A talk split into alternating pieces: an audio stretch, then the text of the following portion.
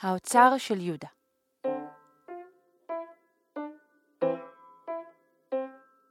ביום האחרון של החופש הגדול הגיעה משאית ולקחה את כל הדברים שלנו. את הפסנתר הורידו עם מעלית מיוחדת של פסנתרים, והמקרר עשה כל כך הרבה בעיות ביציאה מהמטבח, עד שהמוביל רצה לוותר עליו. אבל אימא לא הפסיקה לומר בעצבים, הוא הרי נכנס לפה, נכון? הוא הרי נכנס מתישהו, אז כמו שהוא נכנס, ככה הוא גם יצא. בסוף, המקרר הסכים לצאת, יחד עם קצת מהצבע של המשקוף, וכולנו יכולנו לעבור לבית החדש.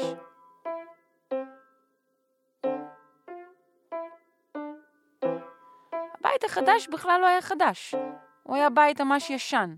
הרבה יותר ישן מהבית הישן שלנו, כלומר, זה שעכשיו עזבנו.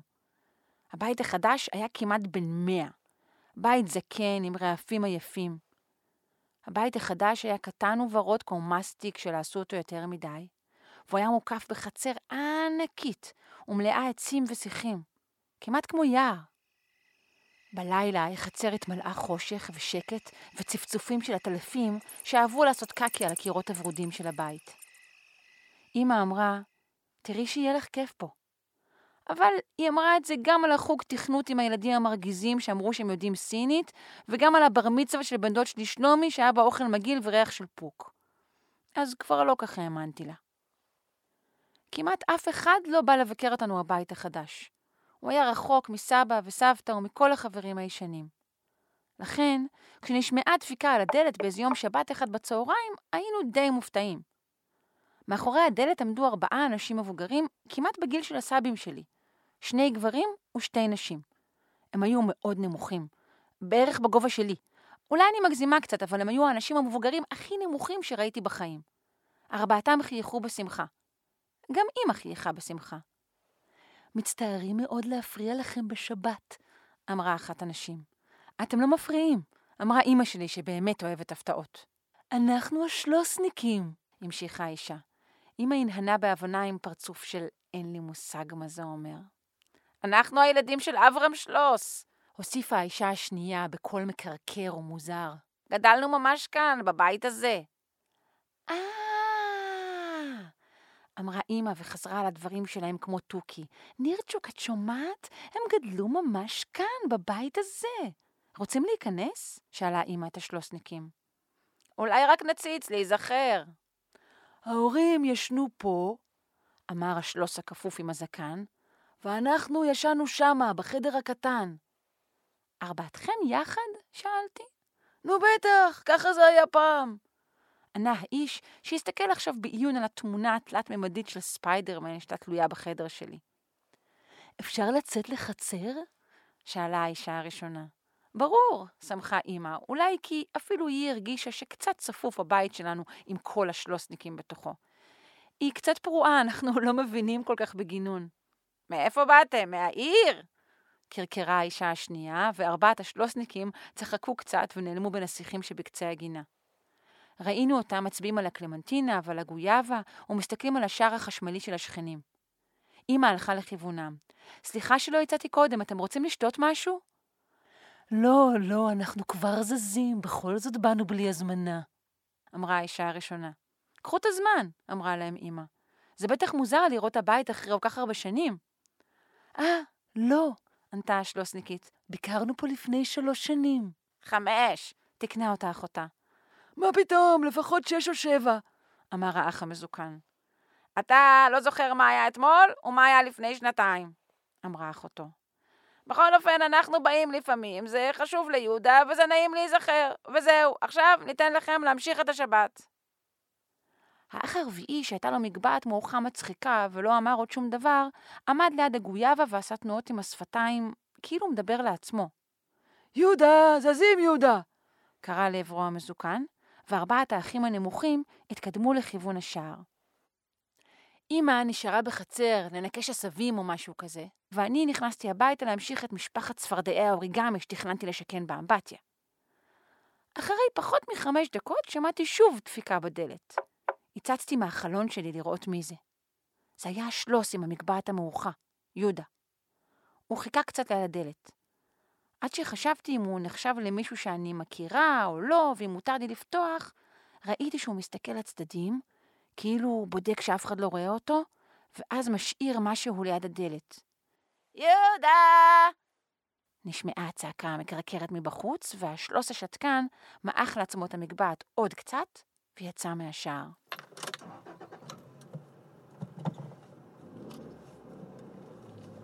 איך ששמעתי את המכונית מתרחקת, רצתי לדלת.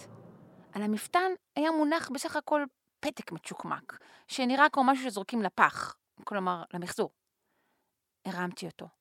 זה היה נייר ישן, צהבהב, כמו שראיתי המגירות של סבתא. רכרכתי אותו, היה לו גם ריח כזה מפעם. פתחתי את הנייר בזהירות, כי חששתי שהוא יתפורר. לקח לי זמן להבין מה אני רואה. זה היה ציור של החצר שלנו. הנה הבית, והנה עץ הקלמנטינות, והנה הגויאבה. ביניהם הופיעו עוד כל מיני סימנים ומספרים, ולמעלה היה כתוב משהו בשפה שלא הייתי לקרוא. נירצ'וק! אמא בדיוק נכנסה, ואני לא יודעת למה, אבל מיד הכנסתי את הפתק המוזר לכיס, כאילו שזה סוד. סוד ביני לבין השלוס המוזר, יהודה. סוד שאימא שלי לא יכולה לדעת.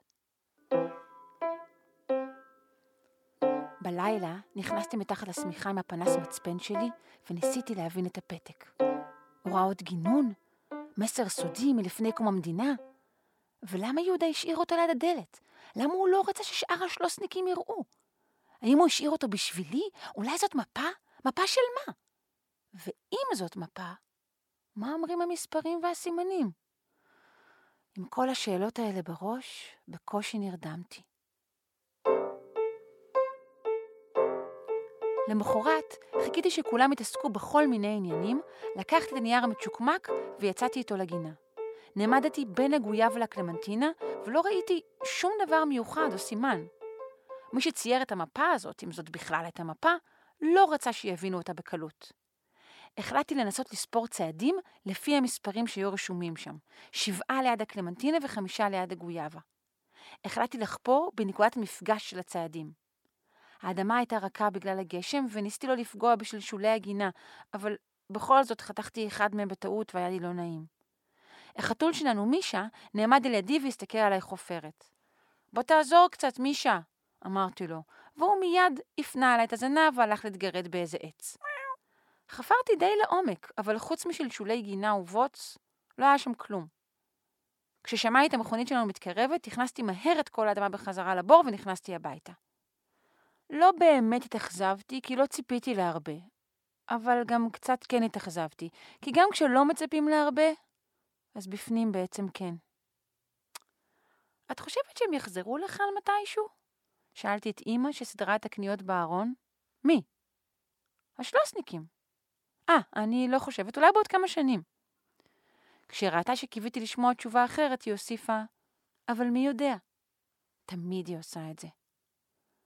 תאמינו או לא, אחרי עשר דקות בערך, שמענו דפיקה בדלת. וכשהלכתי לפתוח, חיכו שם שניים מהשלוסניקים, האחות המקרקרת ויהודה. מרוב הפתעה, פשוט עמדתי שם ולא אמרתי כלום. שלום, חמודה! קרקרה המקרקרת. זוכרת אותנו? אמא הגיעה מהמטבח ומיד הביכה אותי. מדהים! נירצ'וק בדיוק שאלה אם תחזרו לבקר אותנו מתישהו. נירצ'וק, את ממש מגדת עתידות קטנה. בואו תיכנסו, אני בדיוק עושה תה. המקרקרת נכנסה בעקבות אמא, אבל יהודה נשאר לעמוד בחוץ. יהודה, אתה בא? הוא סימן לה לא עם הראש. הלכתי לחדר והבאתי את הפתק. הושעתי לו אותו. זה שלך, השארת את זה פה. הוא שוב סימן לו עם הראש. זה בשבילי? יהודה לא עשה כלום עם הראש, אבל סימן משהו שדומה לכן עם העיניים. מה זה? שאלתי אותו. מה כתוב פה? יהודה הרים לפתע את יד שמאל, והראה לי את שעון היד שלו. זה היה שעון ישן, שרוט, עם מחוגים.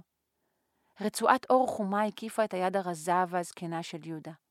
חשבתי שהוא רוצה שאני אגיד לו מה השעה. חמש ושבע דקות. יהודה הנהן בשמחה, כאילו גאה בי על שהצלחתי לקרוא שעון של פעם. השלוסניקית חזרה לכיוון הדלת. נו, יהודה, בסדר, אפשר לזוז. כבר ארבע, והאנשים הנחמדים פה סבלו אותנו מספיק. היא יצאה והלכה לכיוון שער היציאה. יהודה הלך אחריה, וממש לפני השער הסתובב אליי והראה לי שוב את השעון. כשסגרתי לדלת שמעתי את אמא נאנחת. סיפור עצוב, היא אמרה. מה סיפור עצוב? אך, יהודה, היא אומרת שכבר שנים הוא לא מדבר כמעט. הוא חי במקום מיוחד, לא רחוק מפה, מלא עצים. היא אומרת שהיום, כשהיא באה לבקר אותו שם, הוא דרש לנסוע לכאן שוב. מעניין, נכון? הם חושבים שאולי זה עוזר לו להיזכר בדברים, ואולי זה משמח אותו. בלילה שוב הסתכלתי על פתק של יהודה. חשבתי על הביקור המוזר של אחר הצהריים. השלוסניקית אמרה, כבר ארבע, אבל השעון של יהודה הראה שעה אחרת. למה הוא הראה לי את השעון? הוא סתם איש מבולבל עם שעון מקולקל? או שיש כאן איזה רמז?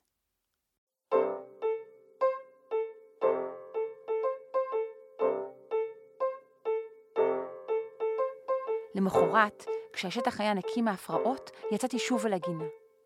נעמדתי בין הגוייה ולקלמנטינה. ביד היה לי ציור של שעון שהכנתי מראש. סובבתי אותו עד ששני המחוגים הראו בדיוק על שני העצים, והתחלתי לחפור בנקודה החדשה. מי שהחתול הגיע לרחרח, בתקווה שמשהו מעניין שכרוך באוכל יקרה. אין לי זמן אליך, מישה. אמרתי לו, וחפרתי הכי חזק והכי מהר שיכולתי. הבור כבר היה די עמוק והתחלתי ממש להתעייף, כשפתאום הרגשתי שהעט שלי פוגע במשהו קשה. שמתי בצד את העט כדי לא להרוס את מה שזה לא יהיה. אולי אוצר? אולי אוצר גדול עם הרבה זהב. אולי יהודה היה בכלל שודד ים כשהוא היה צעיר, והוא החביא את האוצר כאן בחצר שלנו. אולי הוא שדד בנק, או אפילו הרבה בנקים. הידיים שלי התחילו קצת לרעוד מהתרגשות. עברה לי בראש מחשבה שאולי זאת סתם אבן גדולה, אבל בלב כבר ידעתי שבאמת יש שם משהו. חפרתי בזהירות עם הידיים עד שהצלחתי לראות שזאת קופסה. חפרתי יותר מהר סביב הקופסה עד שהצלחתי להוציא אותה. היא הייתה מלאה בבוץ כמובן, וגם עליה היו מילים בשפה ההיא, כמו במפה של יהודה. בדיוק שמעתי את המכונית שלנו נעצרת ליד הבית. החזרתי את כל האדמה לבור ורצתי הביתה עם הקופסה, בתקווה שאימא לא תראה אותי ותשאל מה זה כל הלכלוך הזה. כל לילה אני רוצה שיישארו איתי כמה שיותר. אבל הלילה כבר לא יכולתי לחכות לנשיקת הלילה טוב של אימא ולצליל של נעלי הבית שלה מתרחקות במסדרון. הדלקתי את הפנס מצפן שלי והוצאתי את הקופסה. היא הייתה חלודה. היה קשה לפתוח אותה וגם לא רציתי לעשות רעש, אז זה לקח זמן. אבל בסוף הצלחתי. בקופסה לא היה זהב, או יהלומים, או ערימות של דולרים. היו בה שלושה דברים. גולה כחולה, מהסוג הגדול, מכתב ותמונה בשחור לבן. בתמונה הופיע ילד צוחק, מתחבק עם כלב גדול. מאחוריו היו בית עם רעפים ואישה יפה, בבגדים חגיגיים. הבנתי שזה באמת אוצר, אבל לא האוצר שלי. החלטתי לשמור אותו בשביל יהודה עד שהוא יחזור.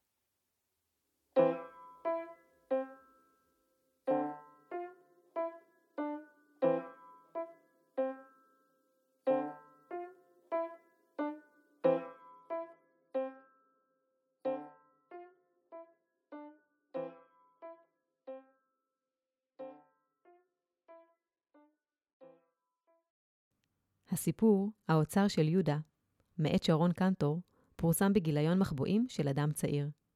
לסיפורים והסכתים מלאים, היכנסו לאתר אדם צעיר, או חפשו אדם צעיר בכל אפליקציות המוזיקה והפודקאסטים. האזנה נעימה.